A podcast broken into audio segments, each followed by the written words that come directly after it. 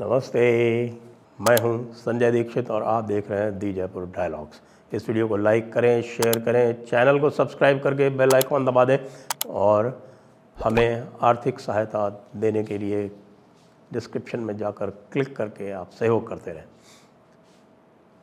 France जल रहा है। जी हाँ फ्रांस जिसको हम मानते हैं कि वह बौद्धिक राजधानी है, यूरोप की ही नहीं अपितु पूरे पश्चिमी देशों की। एक प्रकार से उसको पूरे विश्व की बौद्धिक राजधानी यानी इंटेलेक्चुअल कैपिटल माना जाता है, अनौपचारिक रूप से। लेकिन वो जल रहा है। जल क्यों रहा है? छोटी सी घटना, और छोटी सी घटना ऐसे फ्रांस में, जहाँ पर वो सेक्युलरिज्म को बहुत ही एक तरह से कट्टर रूप से उसकी पालना करते हैं। एक ट्रैफ़िक सिग्नल पर एक व्यक्ति जो मुस्लिम था, वो नहीं रुका। पुलिस ने उसको रुकने का आदेश दिया, वो नहीं रुका, उन्होंने पीछे से गोली चला दी, वो मारा गया। और उसके बाद दंगे भड़क उठे। ये दंगे तब भड़क उठे जब आप जानते हैं फ्रांस में मस्जिदों पर, मदरसों पर और किसी भी प्रकार के ऊल जलूल व्यक्तित्व, वक्तव्य पर पूरी तरह से पाबंदी है। और कोई भी व्यक्ति जिस प्रकार के वक्तव्य भारत में देकर बच निकलता है, उस प्रकार के वक्तव्य या उस प्रकार के कृतत्व करके वो फ्रांस में नहीं बच सकता। कोई भी मस्जिद या मदरसा जहाँ पर कोई भड़काऊ फतवागिरी या जिसको हम जानते हैं जो आपके जुमे का खुतबा होता है उस तरह का कोई भी करेगा तो वो मस्जिद बंद कर दी जाएगी, वो इमाम पकड़ा जाएगा। लेकिन इसके बावजूद आप ये देख रहे हैं कि किस प्रकार का नेटवर्क वहाँ बना हुआ है कि जैसे ही इस प्रकार की घटना होती है तो वहाँ के जो भी इलाके हैं, जी हाँ वहाँ भी इलाके हैं, जिनको गेटोज आप बोलते हैं अंग्रेज़ी में, उन इलाकों में संगठित रूप से बाहर निकल निकल कर हिंसा आरंभ कर दी जाती है और लगातार तीन दिन हो गए, अभी हिंसा पर ये काबू नहीं पा पा रहे। जी हाँ और इसके पीछे भी अब आप जाएँगे तो आप पाएँगे कि यह वही इंटेलेक्चुअल्स हैं जो पिछले 20-30 वर्ष से जो तथाकथित जो लेफ्टिस्ट इंटेलेक्चुअल हैं और जिन्होंने अपना गठबंधन बना रखा है इस्लामियों से और इनका उद्देश्य पूरे विश्व में अपना कब्ज़ा करके और जो भी बीच में इनके आते हैं, यानी कि समाज के जो अवयव हैं, समाज के जो घटक हैं, जो समाजों को नियंत्रित करते हैं, उनको समाप्त करके सीधे अपना नियंत्रण स्थापित करना बिल्कुल कम्युनिस्टों की स्टाइल में। इसके लिए इनको लगता है कि इस्लामी जो हैं, वो इनके सहज एक सहायक हो सकते हैं। अब क्या बताएँ, इस प्रकार का मुगालता ईरानी कम्युनिस्टों को भी था।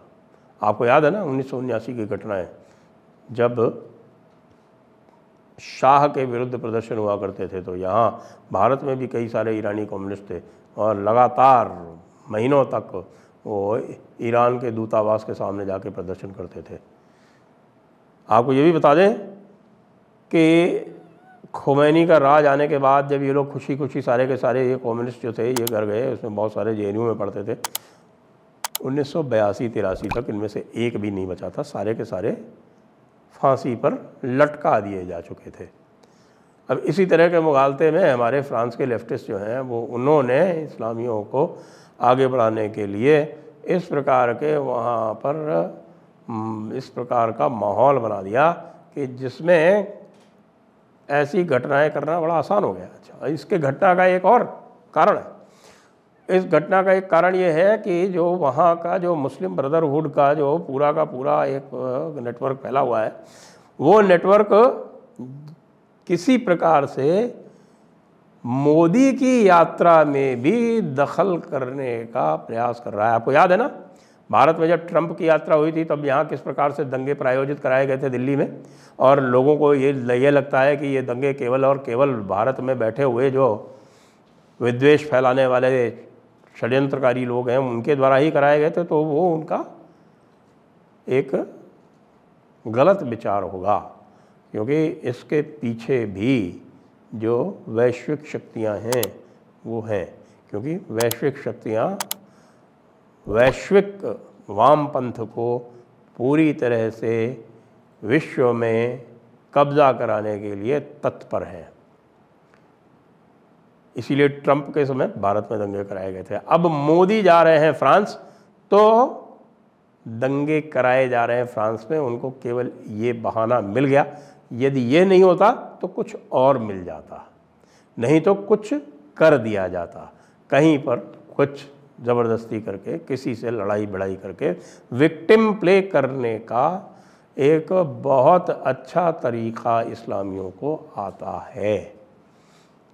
और वो तो विक्टिम प्ले कर सकते हैं। इसमें भी कि जैसे आप जानते हैं, यहाँ पर जब कन्हैया लाल की जो हत्या हुई थी, उसमें भी विक्टिम प्ले करने का उनको अवसर मिल गया था। और आपको पता है, हमारे राहुल गांधी जी ने तो यही कह दिया था कि ये तो बच्चे हैं, इनसे गलती हो जाती है। इनको छोड़ देना चाहिए। मैंने इनको माफ़ कर दिया।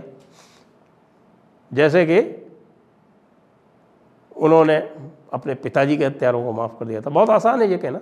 हालाँकि बाकी जब भी और कोई अवसर होता है तो फिर वो जो है बहुत ही हिंसक रूप से जो उनके विरोधी होते हैं, उनसे व्यवहार करते हैं। और वो हिंसा जो है, वो उनके वक्तव्यों में भी दिखाई पड़ती है और उनकी जो आपके प्रवक्ता लोग हैं, उनके वक्तव्य जो हैं और उनका जो व्यवहार है, उसमें भी दिखाई पड़ती है। अब आप ये कहेंगे कि भाई ये फ्रांस की घटनाओं से इनका क्या ताल्लुक़ है? तो मैं यही आपको बताने का प्रयास कर रहा हूँ कि जो फ्रांस की घटनाएँ हैं, वो पूरे वैश्विक वामपंथ का जो रोल आउट हो रहा है उसका एक बहुत महत्वपूर्ण हिस्सा इसलिए है क्योंकि उनको ये लगता है कि फ्रांस में उनको एक संगठित चुनौती मिल रही है, जिसमें इमानुअल मैक्रॉन जैसा एक तथाकथित वामपंथी जो था, वो भी जाकर इस प्रकार से इस्लामियों का विरोध करने लगा, जैसे कि वे सोचते हैं कि केवल दक्षिणपंथी या राइटिस्ट कर सकते हैं। जब चार्ली हेब्दो वाला कांड हुआ और चार्ली हेब्दो वाले कांड के बाद में मैक्रॉन ने लीड किया एक, हम कह सकते हैं कि एक ग्लोबल प्रोसेशन इस्लामिज़म के विरुद्ध। तो उससे चूलें हिल गई थी मुस्लिम ब्रदरहुड की। और मुस्लिम ब्रदरहुड को बैन ना करना इनकी एक गलती रह गई। जैसे भारत में पीएफआई को बैन कर दिया गया और अब पीएफआई से कोई भी यदि संबंध रखा हुआ पाया जाएगा तो उसको पकड़ लिया जाएगा। वो भी यूएपीए के अंतर्गत भारत में ऐसा कार्य यदि मुस्लिम ब्रदरहुड के साथ में कर दिया होता फ्रांस ने तो फ्रांस को भी यह समस्या ना आती जो आज देखने को मिल रही है और लगातार इनको देखने को मिलती रहेगी। अब इसका एक दूसरा भी फ़ायदा हो रहा है कि जो फ्रांस का जो दक्षिण पंथ है, वो उभर कर सामने आ रहा है और आगे जाके मैरी और आपके जम्मू को फ़ायदा हो सकता है। लोग देख रहे हैं कि 2024 में संभवतः फ्रांस में भी दक्षिण पंथ उसी प्रकार से काबिज हो जाएगा, जिस प्रकार से वो इटली में हो गया। क्योंकि ये जो इस्लामीकरण है, ये किसी को रास नहीं आ रहा। आपने अभी अभी देखा कि मैक्रॉ इस पूरे प्रकरण में असफल साबित हुए, असफल इसलिए साबित हुए क्योंकि उन्होंने आरंभ में ही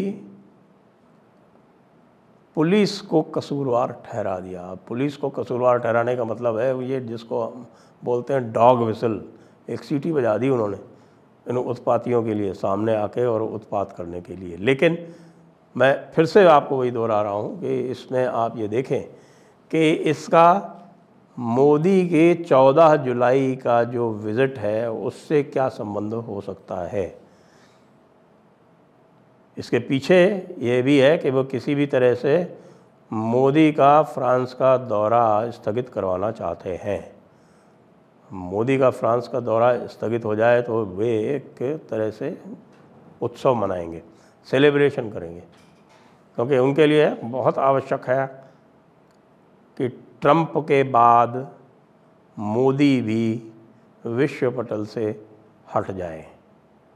यद्यपि हमारे मोदी जी जो हैं, वो समय समय पर इस प्रकार की बातें करते रहते हैं, ऐसा प्रयास करते रहते हैं, जिससे उनको जो है वो इस्लामी देशों का अप्रूवल मिलता रहे, जिससे उनको पश्चिम का अप्रूवल मिलता रहे, और जिसके लिए उनको देश में गुस्सा भी झेलना पड़ता है। लेकिन इससे यदि उनको ये लगता है कि किसी भी प्रकार से ये जो वैश्विक वामपंथ है, वो उनके प्रति कोई सहानुभूति रखेगा तो वो फिर बिल्कुल पूरी तरह से गलती कर रहे हैं। वैश्विक वामपंथ अपने उद्देश्यों में बिल्कुल पक्का है, बिल्कुल निश्चित है, वो किसी भी तरह से अपने उद्देश्यों से भटकने वाला नहीं है। अतः अब जो ये जिहादी मानसिकता, ये आपका जो वैश्विक इस्लाम पंथ जो है, इस्लामवाद जो है, इस इस्लामवाद के विरुद्ध जो नेतृत्व उठ खड़ा होगा, वो मैं आज भविष्यवाणी कर रहा हूँ कि वह नेतृत्व फ्रांस से ही उत्पन्न होगा। और इस समय जो पूरा का पूरा वैश्विक वामपंथ का नेतृत्व हो रहा है, जिसमें विशेषकर जो ग्लोबल, डिसमेंटलिंग ग्लोबल हिंदुत्व वाला जो एक पूरा का पूरा विचार क्रम, विचारधारा उसमें सम्मिलित है। वो भी इस समय पेरिस से ही संचालित हो रही है। इस गठजोड़ को पहचानिए।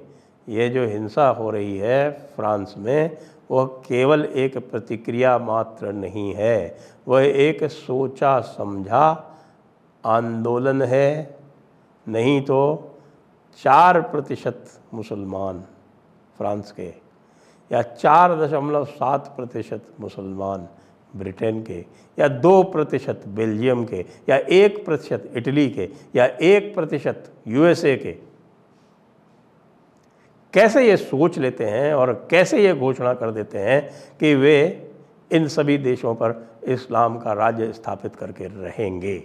इसके लिए उनके साथ में सहयोगी हैं कोलैबोरेटर्स हैं और इन कोलैबोरेटर्स के माथे पर ही ये जो लोगों का खून है, इन दंगों का, वो लिखा जाएगा। इन कोलैबोरेटर्स को ही आइडेंटिफाई करके, इनकी पहचान करके, इनको न्यूट्रलाइज करने की आवश्यकता है। ये है फ्रांस का सबक। जय हिंद वंदे मातरम।